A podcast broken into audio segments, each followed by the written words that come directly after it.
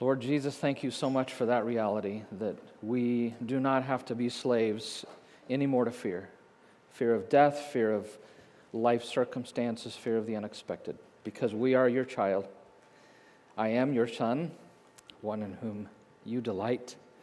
I am one in whom your Holy Spirit dwells. I am the house of God. How amazing is that, Lord?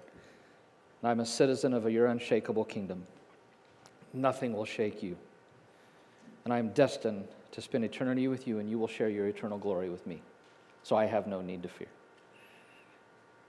Lord, for those today who come with fear, could you help them really settle this morning to recenter into the reality of who we are in you and that you are the unshakable one? Even as we talk about plans and planning today and your sovereignty, just may we find our rest in that, that you are in control and that you are good. We pray in the name of Jesus Christ, the one to whom we owe it all. Amen. Good morning, everybody. How you doing? Good to see you. Getting kind of hot. The the cool, our extra long spring has finally gone away. Hey, Jordan, I was just going to tell you, you know, on the Oscars, when somebody's up giving their speech and the music starts, that's kind of the sign to get off stage. So just want to let you know. Uh, just also, just regarding um, uh, today after the service, we're going to be doing a starting point. So I'm going to have to, bail out of here pretty quick right after to go over to be a part of that. Um, just want to let you know. A couple things. Just, you know, last week we talked about contentment. That uh, to not focus on the manure, but focus on the oxen, the cattle, to be contented. Um, got to go see Tim Wright. Christy's up taking Abby for orientation in Minnesota, and got to go visit him in uh, a care center. And, you know, it's his first time being alone just with his condition like that. And I was just so amazed. He could have been focused on the negativity of it, of being there and all of that, not being home. And his whole focus was on God, show me what, what I'm to do here. What's my mission? Who am I to bless? And he, he very much exhibited, embodied a contented spirit in God. So it was just nice to see that lived out by somebody who's part of our family this week. Um, I mean, two big events coming up Mexico trip. You guys leave tomorrow, right, Jordan? Comcito, I think, is leaving this morning if they've not already left. So, two big events that are happening. I'm wondering if somebody would be willing to stand and offer a prayer for both of those events. Encourage you to be praying during the next week or 10, you guys 10 days? Or is it just a week? 11 days. If you could, somebody just be praying for the, the youth and their mission in Mexico and the work that's going on with the inner city children at Comcito. Who would like to, would somebody stand and kind of pray a little loudly for us? Steve, would you do that?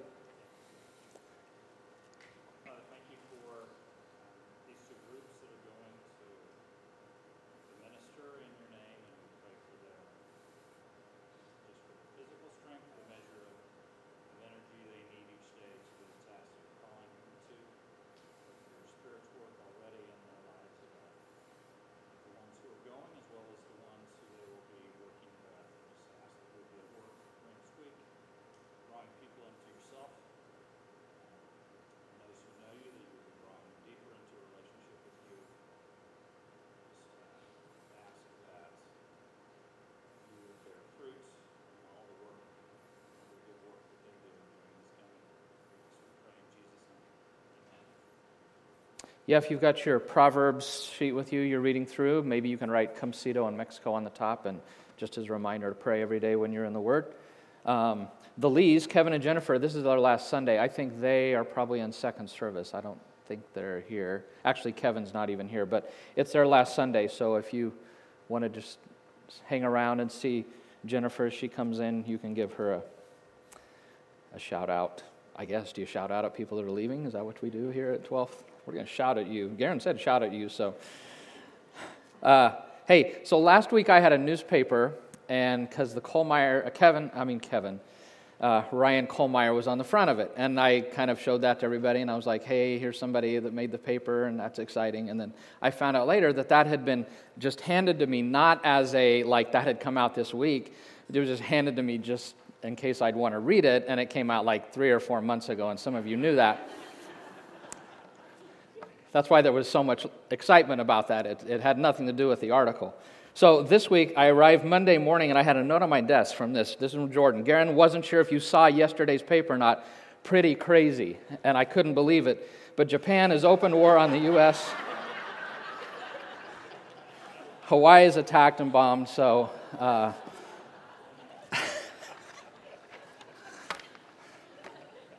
that's why the Oscar thing this morning was because of that. So, okay, I want to open this this morning with uh, uh, this week.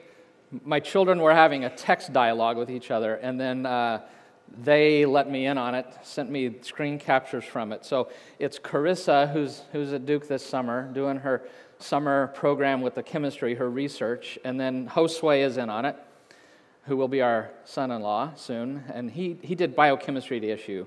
And then uh, Kieran was in on our son, who's, who's at K State. Sorry, this all has to do with Proverbs, trust me. Um, so here's the conversation, and if you can't read it, I'm going to read it, okay? If I can pronounce it. So Josue is like, hey, what are you synthesizing, Carissa? A ligand to bind palladium, it has Z and E isomers. So, Josue, well, is it racemic or do you need to separate the Z and E isomers? So, Carissa, we separate them using, you guessed it, a column. Of course, right? You always separate things with a column. I mean, that's just. We make the Z isomer and then we make the more strained E isomer by eliminating the Z isomer with UV light.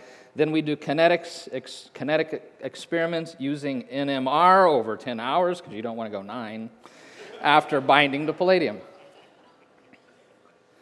Uh, by the way, do you notice at the top the SIBS plus future BLI, brother in law? That's kind of cool. Okay, so it's a bus phosphine ligand, a really bulky one.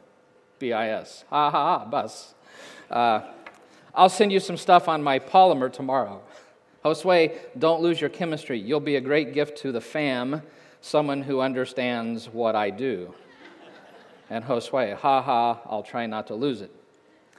Then Karen jumps in the conversation.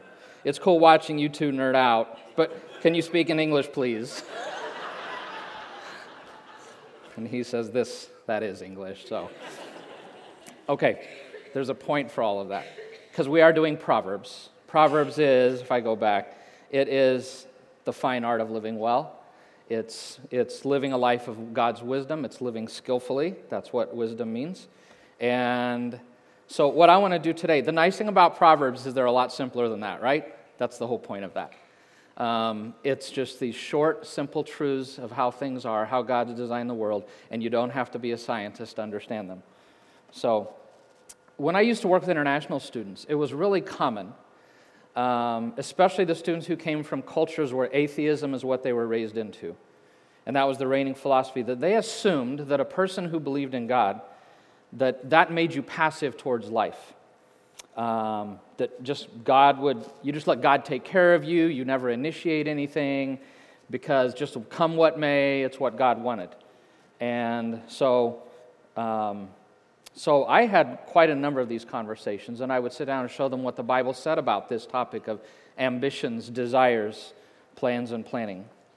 And it's interesting because Proverbs has a lot to say about it. So today I thought I would, I would hit this topic. And so what I'm going to do is I want to talk about my desires, then I want to talk about God given desires. I want to talk about my plans, and I want to talk about God's plans. So that's kind of the, the big headings. And I think when we start talking about plans, we do have to talk about first, we talk about desires and dreams, um, the longings, the hopes that we all have. Proverbs talks about these. It says that hope deferred makes the heart sick. Anybody, anybody there this morning? Anybody right now? There's a hope you have, a dream, but it's been deferred. It's long. La- I mean, it hasn't come to fruition, and you're wrestling with that. Anybody willing to just raise a hand. I'm going to pray at the end for anybody. I see, I saw one hand, and I saw a child poking somebody in the ear. So that I think that was just kids playing, not. But if you have a hope deferred, and we all understand that. Proverbs 13, 19 says, "A longing fulfilled is sweet to the soul." We all know that. We've all had something we were dreaming or longing for happen. I think we've all been there. Um, Proverbs 13, 4 says, A lazy person craves and gets nothing, but the desires of the diligent are fully satisfied. So we know to, to, to help our dreams to come true or the desires that are on our heart, it simply takes hard work. That, contrary to what a lot of the students thought, it isn't just being passive, but it's, it's working along with God. Um, I'm going to talk a lot more about that topic next week in kind of a unique way. So, but, um, so let me, that's just kind of an intro. Let me say something about desires because there is nothing wrong with desiring. In um, desire in the Bible is a good thing.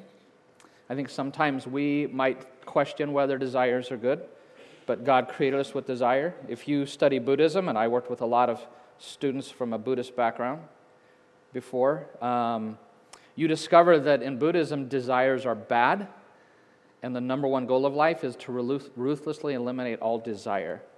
But according to the Bible, God created us to desire, and it's a good thing.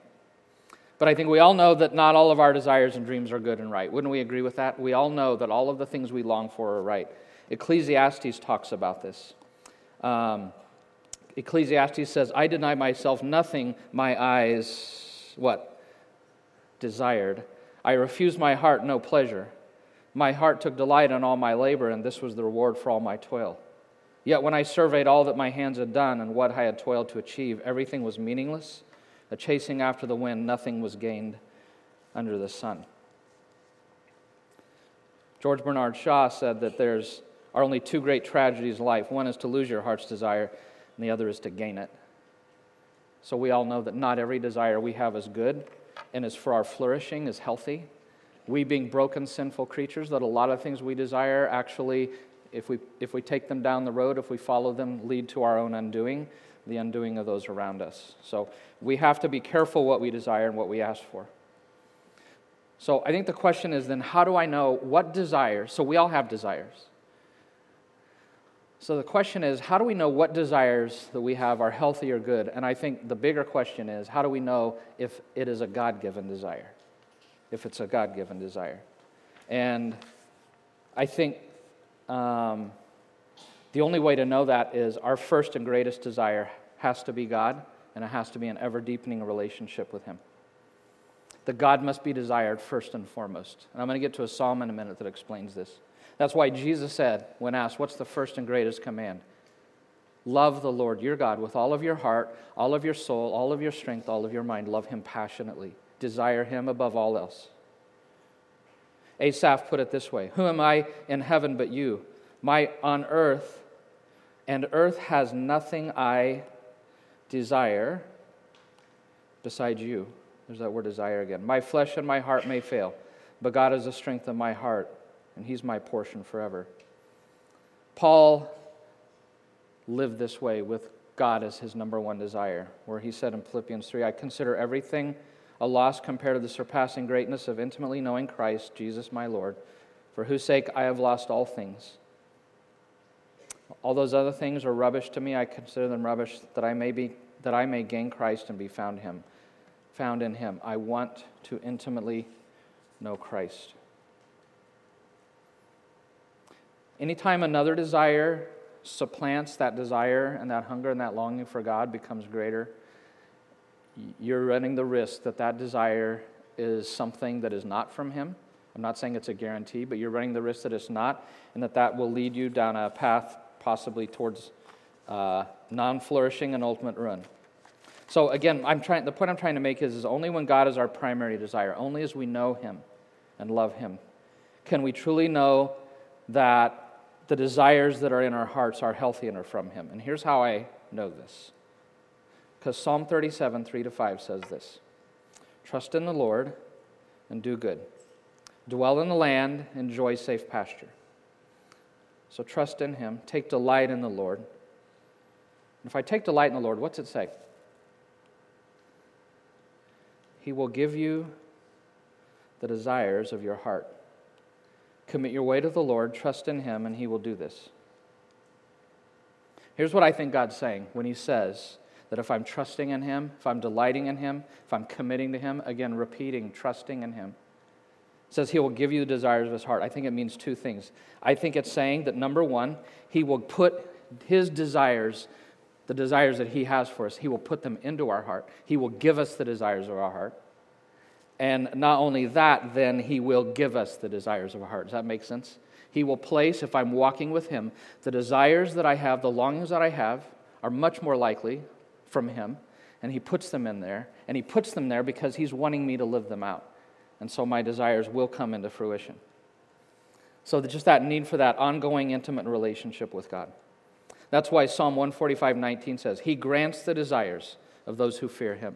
Again, fear is that, uh, for the Hebrew people, was that sense of of high reverence and respect for God and a sense that He's God and I'm not, that putting Him in the right place. So He grants the desires to those who put Him in the right place in their life. This, uh, by the way, as I live in communion with God, those desires that will rise up inside of you, um, are one of the four key components for you to determine what is God doing with your life, what's His calling, what's His vocation for you. Um, that when you're walking with God, these four things will all show you the thing God's created you to do the strengths and abilities that He gave you, the holy discontent, and that's a, a totally different topic, so don't worry about that.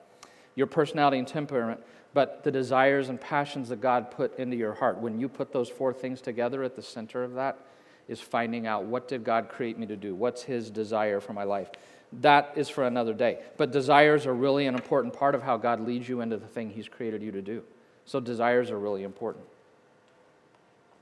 So, based upon my God given desires, then, I begin to make plans to step into the future that God has for me. And we do that through planning, right? So, my plans. So, we've got my desires. Desires are good, but we can't trust them only if we're walking with God can we trust our desires because then He promises if we're loving and committed Him, He'll put His desires in our heart and then He'll grant them because He's designed us to, to live into them. And then my plans are all about living into those desires. And the book of Proverbs says a lot about planning, a lot about planning. Um, first is just simply the necessity of planning. And then, just briefly, I want to hit that the Bible says my plan should be considered thought through, have advisors, be strategic, and be humble. So let me hit the first one of those that plans are necessary.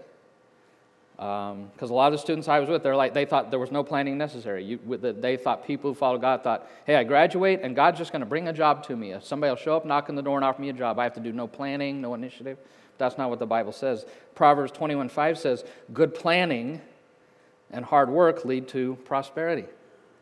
God expects us, expects, us, expects us to do planning. The message, careful planning, puts you ahead in the long run.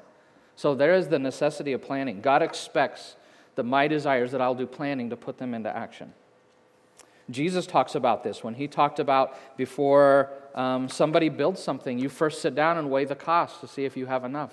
So the Bible talks a lot about the necessity of planning. Here's what Proverbs says about my planning, how I should do it. Again, Proverbs 21:5, which said, Good planning and hard work lead to prosperity, but hasty shortcuts lead to poverty. It's not, it is not good to have zeal without knowledge, nor to be, what's that word again? What's that word? Hasty. And if I'm hasty, I miss the way. So the Bible talks about that my planning needs to be considered to not just run, be running impulsively into things, but as I have the desires He's given me, as I start to make plans for it, to not rush headlong into it. There are times for decisiveness, but I think for the most part, um, your desires can get the best of you and push you along too fast. And so, just the need to slow down and just to be deliberate with our planning. Uh, remember, slow and steady wins the race. Slow and steady wins the race. Next, not only do I need to be considered, but I need I need advisors. Just, I'm going to read through these and I'm going to point out a couple of words. Make plans by seeking advice. If you wage war, obtain guidance. That's Proverbs 20:18. Proverbs 15:22. Plans fail for lack of counsel, but with many advisors they succeed. Proverbs 11:14. For lack of guidance a nation falls, but many advisors make victory sure. And Proverbs 24:6. For waging war you need guidance, for victory many advisors. There's two words in here that really jump out at me. The first one is the word uh, guidance, it occurs twice in these four Proverbs.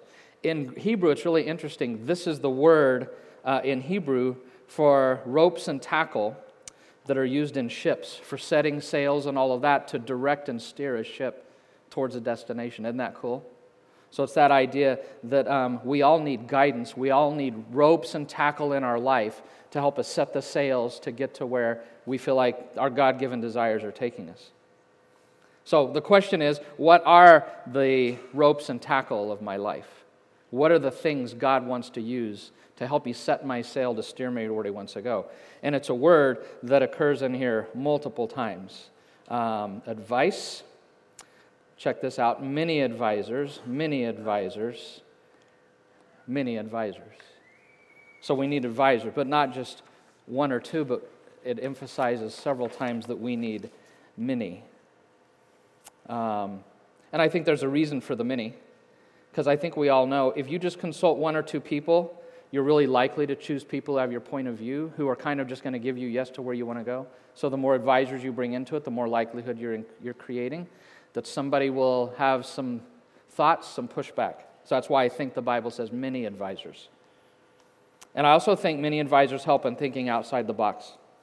Um, because we all know it's just so easy to be stuck in your own way of thinking. And I think the more, I have this happen all the time. It happened yesterday. The, the deacons of the church, the staff got together, talk about some important long term stuff.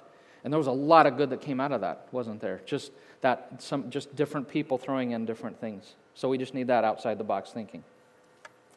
General Eisenhower, who was from the state of Kansas, said, I mean, he would not make any tactical decisions until one of his advisors opposed it. Isn't that interesting? He, if, if nobody opposed it, he wouldn't make a decision. He'd wait till somebody came against it for some way. And Woodrow Wilson used to say this I not only use all the brains I have, but I use all the brains I can borrow. Right? I think we all could borrow some brains. So so our planning needs to be considered and deliberate. We need advisors. By the way, this is why at 12th Avenue, something we're talking about a lot around here these days, is this idea of we want to do everything at 12 through teams. We want every ministry led by a team. Um, we want to operate through teams and teams that co- really genuinely collaborate. Because none of us has all the answers, none of us sees the picture, the big picture, none of us can see all the future problems that might come up, right? So we want to we want to do what Proverbs says, and we want to live with many advisors in everything we do at 12. Okay, so we need to be deliberate, considered, not in a haste, have advisors, but we also need to be strategic. Proverbs 24, 27. Finish your outdoor work and get your fields ready. After that, build your house. Uh, you know, we not only have a goal, and it seems like here the goal was building a house, right? Um, but we also, this what this is talking about is you need an overall strategy for achieving it. So this proverb encourages us to have well thought out steps to our plans, steps that take us through a series of actions that systematically move us towards our goal. Um, that's all pretty simple. Just be strategic. Do things in a proper order. Again, this is where advisors come in so handy to help us see through the steps we need to take to, to plan to reach the desire that God has put on our hearts because that's the thing He's wanting us to live into. And then, fifth, um, our planning needs a lot of humility. A lot of humility. Humility in two places. The first is humility in regarding to my under, regards to my understanding. Proverbs 14:12 said there's a way that seems right to a man, but in the end it leads to death. That's why Proverbs 3 6, 6 says, Don't lean on your own understanding. And this is why. Because, I mean, we are fallen creatures, we're broken creatures, our, our understanding is not always correct. And God wants us to come to our planning with a humility um, that my take on things might be wrong. And by the way, this same humility applies to my desires. To me, it's the same thing. That understanding, even with my desires, I'm always kind of asking the question, making sure that they're that they're healthy and all of that. Even though I feel like they're God given, I'm just constantly kind of evaluating. Not constantly, but I'm evaluating. Secondly, not only humility in regards to my understanding, but humility in regards to my motives. Boy, this one, this proverb is one of my favorites, and it always strikes me profoundly. All a man's ways are innocent to him, but motives are weighed by the Lord. What's the implication of that? Hey, to all of us, our ways seem innocent. Why does it then say, but motives are weighed by the Lord? What's, what's the point? I mean, the point is sometimes my motives are messed up and I don't know it, right? And the next verse, it's talking about planning. Commit to the Lord whatever you do, and your plans will succeed. So I constantly need to be checking not just my understanding, but my motives, those drives and desires that I have that can get us off course so easily. Um, so there just needs to be the constant checking of motives, reorienting, recalibrating our lives, our inner drives and motivations, you know, are really tricky things. And that's why the Word of God, daily encounter, is so important because it gives you a chance to constantly check your own motives against the Word of God to evaluate where you stand. And again, this is where wise counsel comes in. Uh, for people to help me in my planning, to help me with my understanding, to even help me check my motives. Um, the Quaker, in the Quaker tradition, before making a decision, they gather a group. So if an individual is going to make a big decision, they'll gather a group of, of people they call their weighty friends. These are friends who walk with God, who know Him, who know His ways, who are committed to His wisdom. And then they have what's called a clearness community. And that group will sit with them and will ask them a lot of questions about why are they doing what they're doing. And what they're really asking are questions about motives. What are the drives? What are the things that are really pushing that? And I think that's, that's really wise. And I think, again, that's why I need advisors and I need humility. Those things really go together. And humility is essential for one more reason. And I think it's the major reason. And it's this that there is a larger plan behind it all. So, yes, I have my desires. What I really want are, my, are God given desires of what God created me to do. And then I do planning. I make my plans. I do the best of my ability to make plans to attain those desires. But all of it, all the time, I have in the back of my mind the, the bigger reality, which is God's plans, that there's something larger behind it. And this, leaning into this, requires a lot of trust and a lot of humility. I love this verse from Jeremiah 10:23. Lord, I know that people's lives are not their own. It is not for them to direct their steps. Okay, I'm going to do planning, but the reality is my life's my own. It's not for me to run my life. Um, again, there's nothing wrong with making plans, but I hold my plans loosely and I commit them to God with kind of two understandings in my mind. That number one, the success of my plans is not based exclusively, not even primarily, on my effort and my execution. That's what God's plan tells me. It's not primarily my effort and my execution that's going to make it work in the end. Only with His help will my plans succeed. And secondly, the exact way the things plan out are not ultimately in my control. I may make plans, but the way they play out in reality is not under my control that ultimately it is His will that's at work in my life. And that means my plans a lot of times won't go as I think, right? Won't go as I think. So there's the necessity of God's help and the necessity of having an open, open hands and a trusting heart. So let me, let me jump into this. Um, so I'm doing all my planning, all my work, knowing that God has a plan that's much wiser than what I do. And though I'm trying to live into His plan for my life, that I'm always going to miss step in some ways. So Proverbs, so we just did that. Proverbs 16:9. In his heart a man plans his course, but the Lord determines his steps. And the word determine is really probably not the best English. That word is used a few verses later in Proverbs 16:12, where it says, "Kings detest wrongdoing, for a throne is established through righteousness." That Hebrew word really means to establish something. I looked it up in the dictionary. Establishes to make firm or stable, to introduce and cause to grow and multiply, to put on a firm basis, to put in a favorable position, to gain full recognition or acceptance. So this proverb, what it's saying is, in his heart, a man's plans are a man plans his course, but the Lord is the one who what? Who establishes his steps. God is the one, ultimately, who establishes my steps. Proverbs 16:9 in the Amplified. A man's mind plans his way as he journeys through life, but the Lord directs his steps and establishes them. Proverbs 16:9 in the message. We plan the way we want to live, but only God makes us able to live it. So the reality is is he's the only one that can take those plans and really make them essentially work. And that's why Psalm 37:23 says the Lord makes firm the steps of the one who delights in him. So we're back to delighting in God. If I delight in Him, He gives me desires. I start doing my planning well. but it's, it's all under His control and His plan. But if I'm delighting in Him, He gives me those desires and He'll make firm my plans to attain those desires. Isn't that a good thing to know? That's very freeing to know it doesn't all depend on me and my effort. So, not only the necessity of knowing, needing, I need in humility His help, but also the necessity, I think, of um, having open hands and a trusting heart. Open hands and a trusting heart. Because the reality is, ultimately, it's God's will that's going to play out in my life, not necessarily the things exactly to the detail as I plan them. Proverbs 19:21 Many are the plans in a man's heart, but it's the Lord's purposes that prevail. The Lord works out everything for his own ends. Proverbs 16:1 To man belongs the plans of the heart, but from the Lord comes the reply of the tongue. That one is really interesting. Um, from the Lord comes a reply of the tongue. Literally in Hebrew, from Yahweh comes a responding tongue. And I mean, Gene, we were just talking about this this morning. The CEV translates it well. We humans make plans, but the Lord has the final word. That's what it's saying. Or the, the Good News translation we may make our plans, but God has the last word.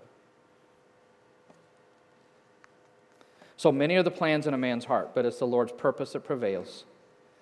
The Lord works out everything for his own ends. We may make our plans, but God has the last word. These are verses are kind of a siren call for me to recognize God's sovereignty over my life. We must humbly remember the reality that it's ultimately His will that's at play in my life, not necessarily my plans exactly as I plan them. Okay, here's what this means in reality. Here, so let me just do a quick review. So I have my desires. If I really want to know the desires God gives me, I need to delight in Him. I need to love Him, be walking with Him. If I do that, He'll put desires in my heart. And He promises if He puts them in my heart, that He'll give me those desires because He's designed and created me for that longing, whatever that end game is. I plan to it. I do the best of my ability to get to that end game with advisors, you know, deliberately, uh, strategically, but with great humility. Always checking my understanding with him, with advisors, because my understanding gets messed up, my motives gets messed up. So always humility. But then this huge humility that behind it all, that God has a big plan that he's doing in my life, and that his plan will prevail. He gave me those desires because I'm part of that plan, but ultimately it will prevail. And, but here's what this all means this whole thing of his, his ultimate plan is there will be unexpected twists and turns in my plans. Things will not go as I think. Um, so I will have to always have open hands and a trusting heart. In other words, I need to be flexible. In the military, they know this. They talk about this. I love these. Planning is everything, plans are nothing. Or how about this one? Plans are important, it gives you something to deviate from. My favorite military saying about plans is this the first casualty of war is your plan. Okay, it's that idea that I have to learn to be flexible because my plan may not go down exactly as I imagine in my mind. So Proverbs 20, 24 says, A man's steps are directed by the Lord. How then can anybody understand his way? So I can't totally understand where God's taking me. You know, He's determined our path. How can anyone understand the direction His own life is taking? The Lord directs our step, steps, so why are, do we try to understand everything along the way? We can't understand everything along the way. What we do is we walk into the future, we do our plans, and God, in His sovereignty, things are not going to work as we think, and we have to have the ability, the submission, the humility to be able to just be flexible with what happens and to go with that without worry and just know God knows better, and so I'm going to go with this new direction with the plan. Paul knew this really well. On his second missionary journey, Paul, um, they had the council down in Antioch, and I'm looking for Antioch. I think I moved it down on my page. And then when he did his journey, he came into um, a couple cities he had visited his first journey. And his first journey, Paul had gone, what's the best color? Maybe yellow? That's hard to see. Paul had gone up this way. But on his second missionary journey, he decided he wanted to take the gospel into Phrygia and Galatia, so he came up here. His end goal was actually, because Paul was very strategic, always hitting strategic cities. We don't know for sure, but um, This city up here, we know it as Nicaea, was a key city. Um, Byzantium or Istanbul, they were closely here. They were the gateway into this area to take the gospel into there. And Paul desired to go to Bithynia. And so, as he, as he was in this area, and as he started pushing north, we're told that the Spirit stopped him.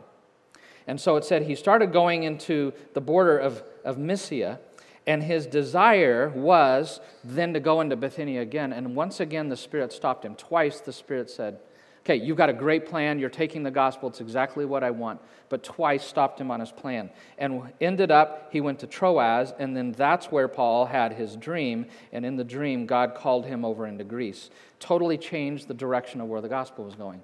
So Paul was a man on the move. He had desires put in his heart by God to take the gospel to all the nations. And he's on move and he's doing it strategically. But Paul was willing to let God redirect him as God knew better what needed to happen. So, Paul to me is, a, is an example of that. So, don't fret when our plans don't go as planned. Because many times while we're running our set plays, God's going to step in and call an audible. I mean, I've had that happen so many times in my life. We all have, right? Things, we got things going, we think it's how it should be, and it doesn't quite happen as we think. So Michael McGriff says, Blessed are the flexible, for they shall not be bent out of shape. So we just need to trust, have open hands with our plans, trust God's heart, and then we're, we're willing to go with the things when, the, when our plans don't go as we think. Jean Pierre de Caussade said, Since God offers to manage our affairs for us, let us once and for all hand them over to His infinite wisdom in order to occupy ourselves only with Himself and what belongs to Him. And I like Luke Timothy Johnson, who says the basic decision, after all, is to let God be God to say yes to the work of the Lord, which goes before our ability to understand and even to perceive it. And that's why Proverbs 27 1 says, Do not boast about tomorrow because you don't know what's going to bring. So we make our plans, but we hold them loosely. James talks about it too. But so here's what I want to wrap up with. Because God created you for desire. Our desires can go awry, but if you will center your life in Him, He will give you the desires of your heart, and He gives them so they can be lived out and realized. That's how you know part of what He's created you to do is by your desires, so you live into it and you plan. That's planning. God expects us to plan, you know, to be deliberate, to be strategic, all of that I've talked about, and to do it with humility. And the humility is, is number one, I need His help because only He will establish it. It's His job to establish that work. Okay? I do what I do, but he establishes it. And I need the humility to know that he, he sees things much bigger than I do and better. And I give, I, I give him the ability to step into my plans and kind of wreck them and redirect them because he knows better. Does that make sense? And I can do this because Romans 8:28 says that we know that God causes all things to work out for good to those who love him and who are called according to his purposes. And in Romans, Paul says that God's will is good and it's pleasing and it's perfect. And if I really believe this, then I can rest when He redirects my plans in ways I didn't expect because I trust and know He did better. And I, this is so helpful for me. Psalm 138 8, the Lord will work out His plans for my life. I am so confident of that. It doesn't go as I plan always, but He will work out His plans for my life because He has faithful love. His faithful love endures forever. And so I'm able to do with this, I think we can do what the song said, which is we don't need to be slaves to fear. We, we walk with God, we take the desires to, He gives us, we live into those, making plans, but we hold all of those plans loosely and humbly. And we're not a slave to fear that when things go wrong, that we've got to chase it down, that we've got to be in control, that we've got to make it all work the way we want, but we are able to be flexible and go with where God's going. So, in the life of faith, is there anything wrong with having desires, dreams, and ambitions? Is there anything wrong with having desires? No. Anything wrong with having a dream? No as long as they flow from Him in the context of a loving, trusted, submitted relationship. And in the life of faith, do we need plans? Yes, we do. We need plans, you bet. They are how we put meat on the bones of the desires that God gives us. But we put the plans in motion with great humility, knowing, one, that in the end, it all depends on Him to establish it. That it's not my effort that makes it work, it's Him. And then, secondly, with open hands and a trusting heart, convinced that ultimately his good plan will prevail. God is central to all of this. And that's why the Psalm 37 that if you trust in the Lord and do good, if you dwell in the land and enjoy safe pasture, if you take delight in Him, He'll give you the desires of your heart. If you commit your ways to the Lord, if you trust in Him, He will do this. And this all fits with Proverbs 3 5 to 6, which will be a sermon all by itself at some point. That if you trust in the Lord with all of your heart, in everything, if you trust in Him with all of your heart, and if you don't lean in your own understanding, in all of your ways, just like it says up here, if I'm committing my ways to Him, in all of my ways, in all of my ways, if I'm acknowledging Him, and that word acknowledge just doesn't mean, hey, God, ah, there you are. It's, that word Hebrew means to have an intimate relationship, intimate experience. So if all of my ways I'm intimately relating to Him in everything I do and in my planning, He promises that He will make my path straight. In the end, He will make my path straight. So that's what the Bible says about our plans. Can you stand with me? I'd like us to end with a prayer. Because I think the hardest part of this whole thing for all of us is when we make plans, what we think stepping into something God wants us to do, and we make plans and then they break down and they aren't working. Isn't that the thing? Isn't that where we most struggle? And then we start getting upset at God or wondering what's going on. So, would you end by praying a prayer with me? It's a prayer written by Thomas à Kempis that I think is appropriate. So, would you join me? Oh Lord, you know what is best for me. Let this or that be done as you please. Give what you will, how much you will, when you will. Isn't that a great prayer? Father, I pray for all of us that are here. There are people here today who have desires that have gone unfulfilled. And we all know the pain of that. And if, if, if somebody's wrestling with that, and it is a desire from you and they're struggling with why is this taking so long? What is the delay? That they would rest in you knowing that in your sovereign timing you know the best time to bring that to fruition. So i pray for those. I pray for all of us who are living life because we have to make plans. I pray that we would do it wisely as proverbs talks about that we would do it we would uh, not be hasty. We'd bring advisors into it, that we'd be strategic, and Lord, most of all, that we would be humble. Not trusting our motives, not trusting our own heart, not leaning on our own understanding, constantly checking with you in humility. And in humility, knowing that you have a plan that's larger than I know and larger than I understand. That you're the one who will establish my plans that are directed by you. And Lord, that you're the one who is free when my plans get a little off rail and aren't going where you want them to go, that you're the one that's free to come in and to interrupt my plans and to redirect me. Help us to humbly submit to that, to have open hands with our plans, to have hearts that trust you. Thank you for Proverbs, for the practicality of this book. Lord, help us all to know the things you desires you put on our heart, that we will live into the things you've created us to do. May we be a people who are living on mission with you, who are living into the calling you created us for. May we be the best planners that are out there, but the most humble planners there are. And we pray in the name of Jesus Christ. Amen. So let's go. Let's do our plans, follow God's heart and desire, and let's be his church this week among the people we're with.